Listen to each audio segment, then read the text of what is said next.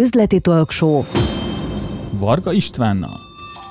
Te hogyan épített ki ezeket az együttműködéseket, mert hogy ez nem úgy működik a gyakorlatban, hogy felhívok valakit, hogy szia Tomi, azért hívtalak, hogy mi működjünk együtt stratégiailag, és akkor, és akkor jó. Ez így nem működik. De te, te mit csinálsz ennek érdekében, hogy ez hatékonyan eredményeket szállítson neked a mindennapokban? Hát alapvetően ugye a koncepciót, hogyha meg lehet ismertetni emberekkel, én ezt elég lelkesen csinálom, azt, hogy egyszerűen elhívom, hogy, hogy jöjjenek el valamelyik kapcsolatépítő alkalomra, és, és ismerjék meg ezt a koncepciót. Eleve már ott rögtön az első alkalommal is találkoztatnak számukra értékes kapcsolatokkal, és hogyha ráéreznek ennek az ízére, akkor nyilván utána ők is ezzel fognak élni. Tehát szerintem ezt a koncepciót érdemes így úgymond hirdetni, propagálni mindenkinek, hogy, hogy ez nekik is hasznos lehet. Meg hát elképzelhető, hogy rögtön tudok neki valakit ajánlani, aki számára egy jó kapcsolat lehet, és az, amiatt hívom el. Tehát szerintem ezek a, ezek a dolgok működnek. Én, én akár az előadásaimban, most például volt egy, egy blogposztom csak, ahol ugye alapvetően hideghívásokról beszéltem, hogy, mert ugye sok embert érdekel, hogy hogyan lehet eredményesebben hideghívást csinálni.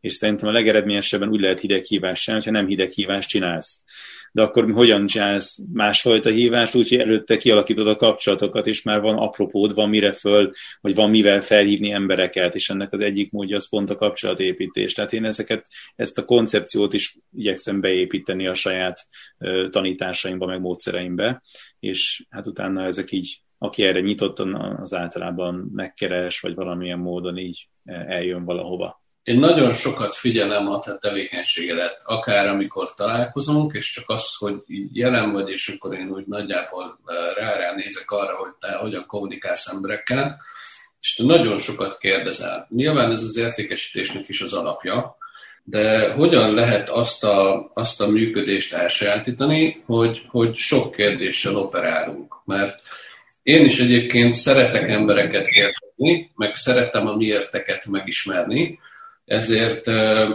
én kifejezetten a, a saját érdeklődésemet elégítem ki a kérdésekkel. És ezért jellemzően őszinték a kérdéseim, mert valóban azt kérdezem, ami érdekel. De azt figyeltem meg, hogy te ilyen, ilyen, ilyen nagyon lazán, könnyedén, nagyon folyékonyan, nagyon gördülékenyen tudsz beszélgetni emberekkel és kérdezni embereket. Ennek mi a, mi a titka? Szerintem a titka kömen valószínűleg nagyon hasonló, mint nálad, hogy az ember érdeklődik a másik iránt, és hogy ezt úgy őszintén teszi, tehát hogy ezt szerintem nem nagyon lehet így megjátszani, vagy nem, nem érdemes, hogy akkor ilyen manipulatív módon felteszek egy pár kérdést. Igen, én ezt különben értékesítésben is persze tanítom, de ott sem úgy, hogy akkor, tehát hogy ezek nem ilyen manipulatív technikák, hogy akkor, hogyha ha felteszel egy pár kérdést, akkor az ügyfél nyitottabb lesz, és akkor utána, hanem hogy, hogy azért teszed fel a kérdést, mert szeretnéd megérteni annak az adott ügyfélnek például a helyzetét, és hogyha már érted, akkor valószínűleg a te fejedben így felgyullad egy lámpa, hogy ha, akkor most már értem, hogy én tudnék neki segíteni, és hogy neki ez miért lenne jó. Tehát ez, ez ami az értékesítés oldalon igaz. Na most egy picit valami nagyon hasonló igaz a, a sima beszélgetésekben, hogy, hogy igazából szeretném megérteni a többieknek, mi a gondolatuk, mi foglalkoztatja őket, milyen kihívások vannak, hiszen ugye a, ha most a kapcsolatépítő rendezvényekre gondolunk, ahol veled általában mondjuk találkozni szoktunk, ott is pont ez a gondolatom van, hogy keresem, hogy kinek tudok valamiben segíteni, kit kivel kéne akár összekapcsolni, tehát ehhez is azt kell, hogy előtte értsem az ő helyzetét. Úgyhogy ennek szerintem igazából egyszerűen csak szokásá válik egy idő múlva, hogyha az ember ezt a mentalitást így elsajátítja, akkor igazából ezt csak így megszokja. Én például egyáltalán nem érzem, hogy feltétlenül nagyon sokat kérdeznék, de köszönöm ezt a visszajelzést így kívülről, mert ezek szerint akkor ez, ez így működik, de ez egyszerűen csak szokássá vált egy, egy idő múlva. Tehát itt ez valószínűleg a mentalitást kell csak kialakítani, és utána már, már tök szépen működik. Emlékszem, amikor multiba bekerültem területi képviselőként a dohányiparba, akkor az első ilyen tréningen, hát így az első tíz mondat leghangsúlyosabb mondata volt, hogy először magadat kell eladni. És én ezt akkor nem teljesen értettem ilyen 20 éves fejjel, hogy, hogy mit jelent az, hogy először magamat kell eladni. És hát már jóval 30 felül voltam, már inkább közelebb voltam a 40-hez, mire megértettem ezt a, ezt a mondatot. Neked mit jelent ez a, ez a gondolat, hogy először, először magadat kell eladni?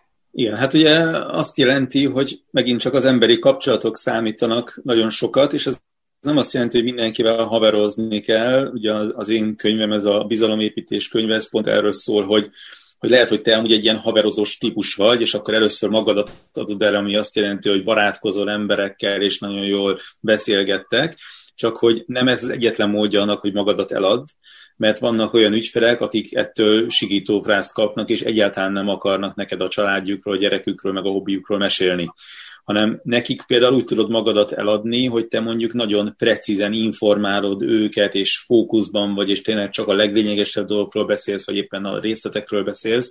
Tehát magyarul a, a számomra hogyan add el magad, az... Most a kékekről beszélsz, ugye? Most például a kékekről, meg a pirosakról, ahol szintén nem annyira a barátkozás számít, hanem csak az, hogy akkor röviden és lényegre törően elmond. Tehát Úgyhogy úgy, hogy az, hogy mindenkivel úgy bánok, amire neki éppen szüksége van. És hogyha csak két, két rövid példát erre el tudnék mondani, az egyik az egy, egy olyan helyzet volt, amikor ajánlásból jött hozzám egy, egy HR vezető hölgy, és ugye úgy érzékeltem rajta, hogy ő ez a sárga típus, így telefonon, hogy beszéltünk, hogy ilyen kis aranyos volt, meg lelkes, meg vidám, meg tegeződött, és akkor utána, amikor találkoztunk személyesen, akkor is úgy rögtön látszott, hogy hát ő valószínűleg sárga, jaj, szia Tamás, de jó, hogy itt vagy, figyelj csak, elfejtettem tárgyalót foglalni, ugye ez a sárgának ez a szétszórtsága, de nem baj, mindegy, sétáljunk el arra fele, majd csak lesz ott valami, és akkor, hogyha tudod, hogy a, a sárgáknak igazából az élmény a fontos, az, hogy jól érezzék magukat, hogy ne egy ilyen szörnyen unalmas megbeszélés legyen egy, egy szürke tárgyalóban, és akkor neki például azt mondtam, hogy figyelj csak, te kávéztál ma már? És nem látom, itt van itt egy jó kis kávézó itt az épület aljában, hogy mi lenne, ha lemennénk oda, és akkor egy kávé mellett megbeszélnénk az üzleti dolgokat. Jaj, de jó ötlet, és ugye ez az, hogy ilyen rögtön tetszett, rögtön épült a bizalma, és ezt értem én például ez alatt, hogy, hogy, hogy így magadat adod el, mert már kialakul a, a kémia, és van egy jó hangulat. Csak ha te úgy általában mindenkivel kávézgatsz, és mondjuk belefutsz egy ilyen kék vagy piros emberbe, és akkor neki mondod, hogy kávézgassunk, az már nem lesz ennyire vidám történet, mert akkor ő arra gondol, hogy de hát akkor mi lesz a tárgyalóval, amit lefoglaltam, mit fognak a többiek szólni, mit gondolnak arról, hogy én itt valami beszállítóval kávézgatok, kifizeti a kávét, tehát hogy különböző gyógyszerek különböző embereknek, ami az egyiknek gyógyszer, az a másiknak méreg lehet. Úgyhogy szerintem ez talán a, a válasz erre. Szóval valakinek azt a kérdést szoktam feltenni, hogy, hogy mi alapján értékeli az embereket. De neked nem ezt a kérdést teszem fel, hanem inkább úgy teszem fel ezt a kérdést, hogy mi alapján döntöd el, hogy ő milyen típus. Mert hogy könnyű lenne, ha mondjuk olyan színű póló lenne rajta, amilyen személyiségtípus, de, de, de mi alapján szűröd ezt le, hogy, hogy, hogy ki milyen? Te nagyon gyorsan átlátod azt, hogy kivel, kivel áll szemben, vagy kivel ül szemben, vagy kivel beszélgetsz, és mi, mik azok az apró jelek, amiből te, te nagyon gyorsan tudsz következtetni, hogy, hogy ki, a, ki a másik. Igen, igen. Hát ugye ez igazából nem olyan nagyon bonyolult, hogy az ember oda figyel rá, és hogyha ilyen jelekről kéne most csak röviden beszélni, akkor például ez a sárga típus, akit előbb mondtam, hogy nála azt érzékeled, hogy ő ilyen laza tehát hogy ahogy beszél, hogy csacsog, hogy, hogy, hogy sztorizgat, hogy, hogy, hogy vidám, tehát hogy én ott a lazaságot figyelem leginkább. Akkor a, a pirosaknál leginkább azt látom, hogy ő türelmetlen, tehát ugye ez a határozott vezető típus, a piros, aki gyorsan akar mindenféle eredményt, és azt látod rajta, hogy, hogy türelmetlen, hogy oké, okay, haladjunk már, csináljuk, jó, akkor mondd el röviden, miért jöttél, mit akarsz, ezt, ezt innen lehet érzékelni. És akkor az introvertált típusoknál pedig én ezt úgy szoktam megfogalmazni, hogy a, a zöld, ő kedves, ilyen kis aranyos, jó fej, de csöndesebb, mert egy introvertált, a kék pedig udvarias. És ez a kettő is teljesen eltérő, hogy én kedves vagyok és aranyos, vagy pedig kimért, távolságtartó, kedves István, legyen kedves, akkor ezt részletesebben fejtse ki, hogy pontosan milyen fajta leírást szeretne kapni az egyes típusokról mennyi időnk van erre, tehát hogy aki részletben megy, és egy, egy ilyen távolságtartó, de nagyon udvarias típus. Tehát úgyhogy szerintem ezek a, a kulcsszavak, hogy lazaság, türelmetlenség, barátságos és udvarias. ezeket figyelem általában. Meg hát ami sokat segít még, hogyha tudod, hogy, hogy, hogy valamelyiket ki tudod zárni. Például, hogy ő biztos, hogy nem piros, vagy biztos, hogy nem kék, és akkor utána már elég jól le lehet szűrni, meg ne felejtsük el, hogy emberek mindig több típusnak a kombinációit, tehát általában két domináns típust keresünk. Te már egyébként eléggé letisztult személyiség vagy, te hova sorolod saját magadat ebből, ebből a besorolás szem, szemszögéből? hát én alapvetően ugye egyrészt pirosnak, ami érdemes azt, azt hozzátenni, hogy a piros az nem biztos, hogy kifele is látszik, egy, hogyha erre mondom ugye a csiszoltságot, tehát hogy egy csiszolt pirosnál nem azt látod, hogy üvöltözik mindenkivel, hanem hogy belülről nagyon piros. Erre szoktam azt a példát mondani, olyan, mint a kacsa. Hogy a kacsa is ilyen kis szépen, így csendesen így úszik a vízen, és nem látod, hogy lent pedig így teper teljes erővel, tehát hogy belülről van az emberben egy ilyen nagyon nagy ambíció és, és, és eredményeket, akar hozni, úgyhogy én, én ilyen szempontból látom magam ugye pirosnak, meg sárgának pont ez a kapcsolatépítés és lelkesedés és vidámság és optimizmus és az ezzel járó szétszórtság és túlvállalások, meg hasonlók, úgyhogy nekem szerintem ez a, ez a két domináns típusom van. És valószínűleg a sárga az erősebb, mint a piros. Ha visszatérünk egy picit az üzleti értékrendhez, üzleti kultúrához, te mit szoktál figyelni egyébként vállalkozóknál, amikor ilyen üzleti találkozókon vagy, vagy konferenciákon és valakivel beszélsz, akkor mik azok a dolgok, amik imponálnak, vonzanak, vagy mik azok a dolgok, amik taszítanak üzletileg? Hát igen, mondjuk nyilván van egy ilyen dolog, hogy, hogy korrektség, ami szerintem eléggé alapvető. Én, én, én nekem valamiért nagyon nagy szerencsém van, és általában lehet, hogy pont azért, mert hogy ilyen rendezvényeken, meg kapcsolatépítő helyeken találkozom emberekkel, hogy, hogy mindig nagyon korrekt emberekkel futottam össze az elmúlt sok-sok évben, mióta vállalkozó vagyok, azóta legalábbis mindenképpen. És amit én igazából figyelek, az az, hogy mennyire tanítható valaki, tehát mennyire szeretne fejlődni. És nagyon tetszett Wolf Gábornak, remélem jól fogom idézni ezt a, a mondását, miszerint ő azt mondja, hogy dicsérni valakit, vagy elismerni, azt nyugodtan lehet akár egy, a közösségi médiában, de hogyha valamit vissza akarok neki jelezni, hogy valami el van írva, valami rossz mondjuk az ő működésében, akkor az csak személy szerint, és tanácsot pedig csak akkor osztogatok, hogyha fizetnek érte. És ezt, ezt ebben szerintem nagyon igaza van, mert a, hihetetlen, hogy az elején nagyon sok embernek próbáltam segíteni, akár magánembereknek is egy, egy fontos beszédre felkészülni, és akkor ezt így ingyen csináltam, meg hát ezt korábban is már ugye ingyen csináltam ezt a tevékenységet, amíg még alkalmazottként dolgoztam, és, és döbbenetes, hogy mennyire nem, még azok is, akik tudják, hogy ezért egy rakás pénzt ki kéne fizetniük, de hogyha ingyen kapják, akkor egyszerűen nem, nem, nem úgy veszik a, a tanácsokat, mint ha fizetnének érte. Tehát most már tényleg meggyőződésem, hogy az ügyfélnek van arra szüksége, hogy egy csomó pénzt kifizessen azért a tanácsért, különben nem veszi eléggé komolyan. Úgyhogy tehát én, én éppen ezért általában azt figyelem, hogy az illető akar-e fejlődni, van-e valamilyen célja, tudja, hogy mit szeretne, és hogyha ezek megvannak, akkor van értelme neki segíteni. Tehát általában én, én ezeket, ezeket nézem. Te hogy látod Littert 5 év, öt év múlva? Öt év múlva, hát én most azon vagyok, hogy, hogy egyre inkább tudjam magam úgy multiplikálni, hogy most nagyon sok egyéni ügyfélel dolgozom, és szerintem most már pont kialakult az a fajta módszertanom, amivel látom, hogy egyszerre több ügyfélnek is tudok segíteni. Tehát, hogy jóval nagyobb hatást tudok a, a piacra és a, a vállalkozókra gyakorolni, hogyha ilyen közös workshopokon keresztül dolgozom velük. Tehát én öt év múlva ezt az irányt szeretném elég szépen kialakítani, hogy, hogy nem sok egyéni ügyfélel dolgozni, hanem inkább azt mondani, hogy akkor mondjuk tavasszal elindul egy programom, ahol ott az egész évben együtt dolgozunk egy csapat emberrel, és akkor ott van, nem tudom, 30-40 ember, akiknek segítek, és, és ők szépen haladnak, és van egy folyamatos megvalósítás ez volt a másik nagy felismerésem, hogy, és ez pont érdekes módon az egyik, van ez az előfizetéses rendszerem, és ott az egyik tag mondta ezt, amikor így beszéltem vele telefonon, hogy figyelj Tamás, már annyit tudunk már mindenkitől, a Wolf Gáboréktól, már innen, onnan, amonnan már mindent tanultunk, csak valaki, nekem azt kéne, hogy valaki leül velem, és akkor segít konkrétan meg is csinálni. És ez akkor nagyon megmarad bennem ez a mondás, és azóta egyre inkább ezt látom, hogy a megvalósításban való segítség azon, azon múlik sokkal több minden. Úgyhogy magyarul én azt tervezem, hogy egy ilyen csapatnak a megvalósításban segíteni egy hosszabb időn keresztül, és akkor ő rájuk fókuszálni és elérni azt, hogy a tanításból úgymond valóban alkalmazott tudás is legyen. Mi az, amiben úgy érzed, hogy neked kell fejlődnöd, és te mind dolgozol magaddal kapcsolatban?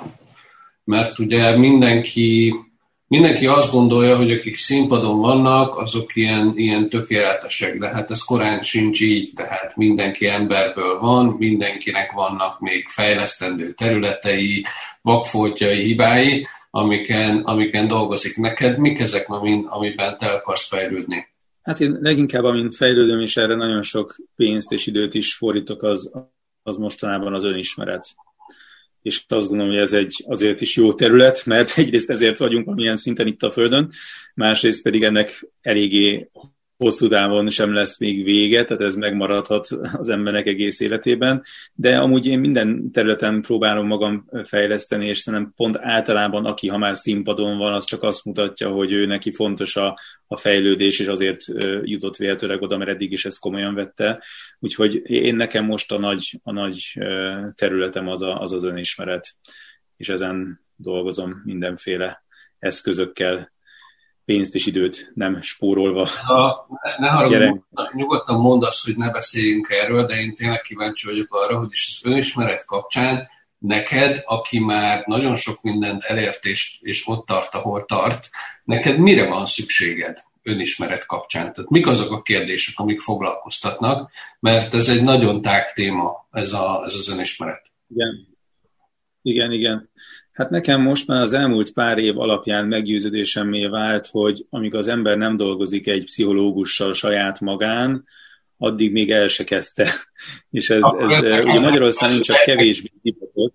Neked ez Egri András? Aki nem, a, nem? Nem, a, nem, nem, az Egri Andrással benne vagyok egy közös csoportban, mi együtt csinálunk egy, egy önismereti csoportot, az minden héten egy, egy másfél órás közös az is része az én önismeretemnek, de az egy kicsit ilyen pszichológiai tudást ad, mert esetleg eszméletlenül sokat lehet tőle tanulni. Nekem az András már 20 éve a mentorom, és nagyon szerettem volna ezt a tudást, amit én kapok tőle, egy picit kiterjeszteni, és ezért van egy, egy meg nem hirdetett csoportunk van, ahol van egy tizen pár ember benne, és minden héten másfél órát beszélgetünk eszmetlen jó dolgokról, tehát az is része.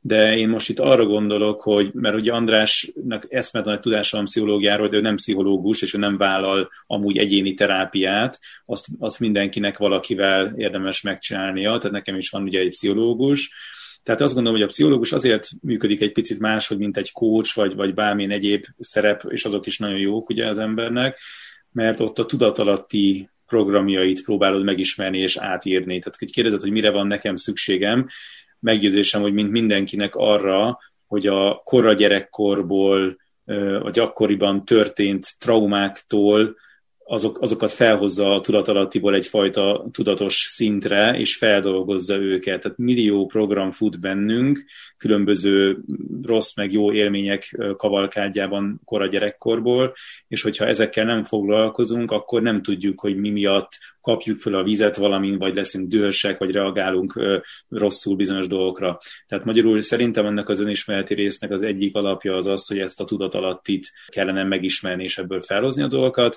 Igen, lehet a tudást is fejleszteni, ezt, amit ugye az Andrással csinálunk a közös csoportban, az is eszméletlenül sokat számít, lehet különböző csoportokba eljárni, egyfajta ilyen családállításra, vagy valamilyen csoport terápiára, azok is nagyon hasznosak, meg hát lehet egy csomót olvasni ezekről a dolgokról. Mindezek közül szerintem a leghasznosabb az egy egyéni munka valamilyen pszichológussal. És ez nem kell, hogy az ember pszichopata legyen, hanem hogy ha egyszerűen csak szeretne fejlődni, tehát ez egy, tehát Magyarországon, hogyha azt mondod, hogy, hogy mondjuk egy pszichológusra lenne valakinek szüksége, akkor az úgy tűnik, hogy ő, ő már gyakorlatilag fél lábbal az ártosztályon van, pedig igazából a meggyőzésem szerint erre mindenkinek szüksége lenne. Amerikában van az a mondás, hogy nincsen pszichológus, az bolond, de, de mindegy. Amit akartam még kérdezni, hogy ha a pályafutásod alatt meg kellene nevezni három olyan szemét, aki, aki ilyen, ilyen nagyon mély, pozitív töltettel látott el, akkor ki lenne az a három személy, és miért? Hát az egy személy, aki nekem legtöbbet segítette az elmúlt tényleg 20, hát nem is tudom, és 21 éve ismerjük egymást, az pont ugye Egri András, akit én a, a mentoromnak nevezek, és, és ő mindig ott volt mellettem üzleti, meg egyéb mindenféle tanácsokkal, és mondom, nagyon örülök, hogy, hogy egy picit így elérhetővé tudom őt tenni mások számára, és ezzel a, a heti ilyen csoporttal. Akkor hát nekem a, az életemben volt egy, egy, egy osztrák úriember, akit Hans Nussholdnak hívnak, akinek a, a személyes példája az, az nagyon nagy hatással volt rám, üzletileg is, meg abban ő egy, hát nem tudom, valószínűleg egy, egy milliárdos üzlettulajdonos most már, már így 60 fölött jár, és én ugye neki is hát 24-5 éve együtt néztem az ő pályafutását, meg a sikereit, meg, meg ő is egy kicsit így a mentorom volt valamilyen szinten, és ő abban nagyon nagy példa, hogy hogyan lehet egy olyan életet létrehozni, ami úgy egy kerek egészben sikeres, tehát nem csak a pénzügyek sikeresek benne, meg a vállalkozás, hanem úgy mindenestől az egészség, a családi élet és minden egyéb. Tehát ő nekem egy nagyon nagy példa volt és hát így a, a spirituális vonalon is ott, ott több mestert tudnék mondani. Ennek is volt egy evolúciója, volt először egy, egy úriember, aztán egy másik, egy, egy nepáli kolostornak a vezetője, aki pont most pár hónappal ezelőtt hagyta el ezt a, a földet, és, és most pedig van egy másik mester, tehát vannak a spirituális vonalon mindig ilyen, ilyen mesterek, akiktől pedig szerintem nagyon sokat lehet tanulni. Úgyhogy nekem ez a, ez a három terület a személyes mentor, az üzleti mentor, meg egy spirituális mentor. És ez, ez most nagyon érdekel engem, mert még soha nem beszéltünk egyébként ilyen spiritualizmusról, amihez én hozzáteszem, én nem, én nem értek, vagy nem, nem elég távol vagyok tőle. És Engem meglepett, hogy ezt most te így említetted. A te életedben hogy került ez be? Nyilván nem az a cél most, hogy meggyőzzünk bárkit erről, hanem, hanem a te miértedre vagyok nagyon kíváncsi, mert foglalkoztat ez a kérdés engem is, de, de még nem kerültem hozzá közel. Én még, én még messzebb vagyok ezen az úton, mint, mint szerintem gondolom. Te hogy kerültél, vagy hogy indultál el ezen az úton? Hát ezen az úton én úgy indultam el különben, hogy nagyon-nagyon régen, nem is tudom, mikor volt az, elmentem egy, egy Pránanadi tanfolyamra, ami különben egy ilyen tibeti gyógyításra szól, szóló tanfolyam, és ott elvégeztem különböző kurzusokat, és ott, ott nagyon sok alapdolgot megtanultam, vagy hogyha még egyel visszább megyünk, akkor elolvastam még egyszer az R.A. Moody-nak az Élet az élet után című könyvét, ez volt ez még ilyen tizenéves koromban egy ilyen első e, ilyen, ilyen könyv, tehát, hogy úgy, az úgy, úgy csak úgy, úgy érdekl, érdeklődtem a, a téma iránt, és akkor ez szépen, ahogy az ember fejlődik, különböző újabb és újabb helyeket, meg csatornákat, meg dolgokat megtalál. Ennyi nagyjából, de szerintem ez, ez alapvetően nem más út, mint az önismeretnek az útja. Tehát, hogy igazából ez a, ez a kettő, ez, ez nagyon-nagyon hasonló, vagy ugyanaz, ugyanarról beszélgetünk, csak azt, hogy megérted a világnak a, a működését, vagy próbálod megérteni az összefüggéseket, meg a törvényeket, amelyek amúgy igazak nyilván mindenkire. Ennek a megértése valamilyen szinten ez, ez talán ez, a, ez az út. Úgyhogy nem kell ebbe ilyen szörnyű, bonyolult, meg ilyen nem tudom milyen dolgokat belegondolni, csak annyi, hogy, hogy, hogy megérted, hogy hogy működnek a dolgok körülötted, meg hogy a, a világ, amiben élsz. Akkor ennek egy része az, hogy saját magadat is jobban megértsd.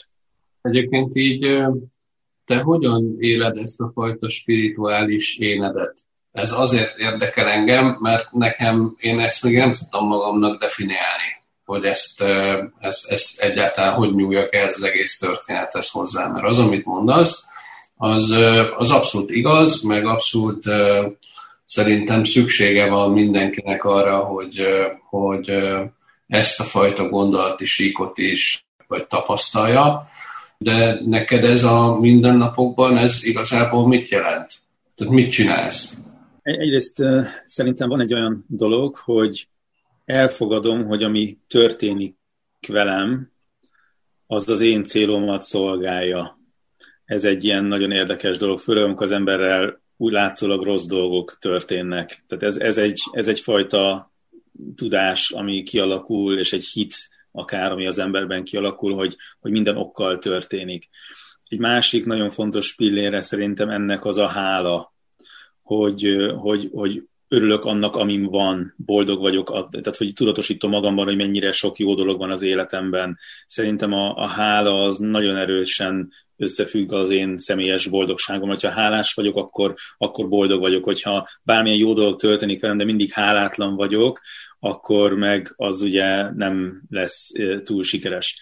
És akkor talán most ez nem biztos, hogy ha kicsit többet gondolkodnék, akkor ugyanezt a három dolgot mondanám, csak most nem így, így eszembe jut, hogy a harmadik dolog pedig, hogy a, az intuícióra való odafigyelés. Tehát, hogy a, az élet így küldi a, a jeleket, és ugye az első az az, hogy, hogy csak ilyen intuíciódból érzed, hogy valamit változtatnod kell, valamit csinálnod kéne. És hogyha ezt az ember, mint ahogy általában az emberek ezt még nem hallják meg, vagy, vagy ignorálják, akkor utána már megjelenik ez ilyen érzések formájában, tehát már rossz érzésed vagy jó érzésed van bizonyos dolgokkal kapcsolatban. És hogyha még erre se hallgatsz, akkor utána már ez a tudatodban is benne van, hogy akkor ezt most már tényleg csinálni kéne, és aztán, hogyha még mindig nem hallgatsz rá, akkor megjönnek a testi tünetek, és hogy ebből alakulnak ki a betegségek. Tehát igazából, hogyha valaki elég tudatos így a, a, a mindennapokban, akkor, akkor ugye meghallja már azokat a dolgokat ideális esetben, amit a, az intuíciója ö, sugal neki.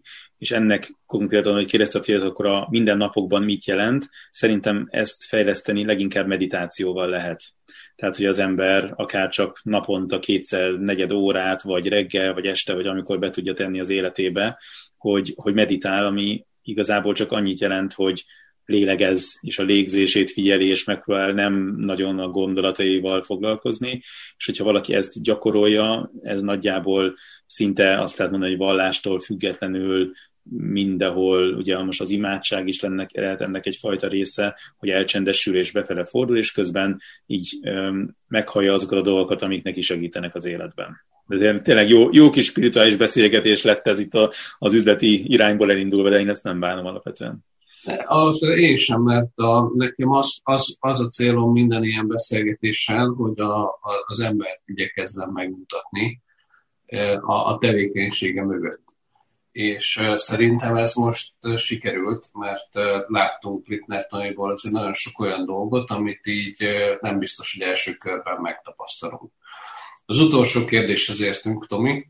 Hogy érezted magad ebben a beszélgetésben, és milyen volt kicsit másképp beszélgetni? Nagyon jó volt, különben egy kicsit így, így gondolkodtam azon, hogy általában jobban felkészülök beszélgetésekre, tehát mondjuk, hogyha bárki más egy interjút akarna csinálni, akkor nézzük át a kérdéseket, előre végül, mit akarok mondani, tudod, már csak a nyilvános beszéd múlta miatt is, hogy akkor oké, okay, akkor ebben a beszélgetésben mi a három legfontosabb üzenet, amit én át akarok adni, tehát hogy egy, egy nagyobb felkészülés van, de ugye egyrészt tudtam, hogy veled amúgy is jókat szoktunk beszélgetni, és akkor milyen legyen ez ugye, ugye publikus mások felé is, tehát hogy azért ezért is vállaltam ezt, mert tudtam, hogy veled biztos, hogy jó lesz ez a beszélgetés, meg olyan kérdéseket fogsz feltenni, ami, amitől ez jól fog alakulni. Úgyhogy jól éreztem magam, köszönöm szépen, és nagyon örülök ennek a lehetőségnek, hogy így tudtunk akkor egy kicsit nyilvánosan is beszélgetni egymással. És te hogy érezted magad? Én nagyon sok mindent megtudtam, és én az én kíváncsiságom az én rettentő kíváncsi ember vagyok, ezért sokat kérdezek. És a, én nagyon sok miértedre világítottál rá. Illetve én szeretném azt, ahogyan emberek beszélnek a miértjeikről, mert a, a hogyan, az, az ahogyan történik, az a, az a kommunikáció is, amit mond, vagy ahogyan mondja, és a, a látszik valakin, hogy ez valóban szívből jön, vagy nem. És én azt láttam nálad, hogy, hogy az, amit te csinálsz, és ahogyan csinálod, az neked szívből jön, és az utalom vagy. Én ennek nagyon-nagyon örülök. Én mindig az a, az a, a veszőparipám, hogy hogy nem véletlenül küldtek minket ide, és az, aki megtalálja, hogy miért küldték ide, és azt csinálja, az az útján van. És szerintem te az utadon vagy, és ennek nagyon Köszönöm Tom, szépen. Köszönöm szépen. Sziasztok. Üzleti Talk Show. Varga Istvánnal.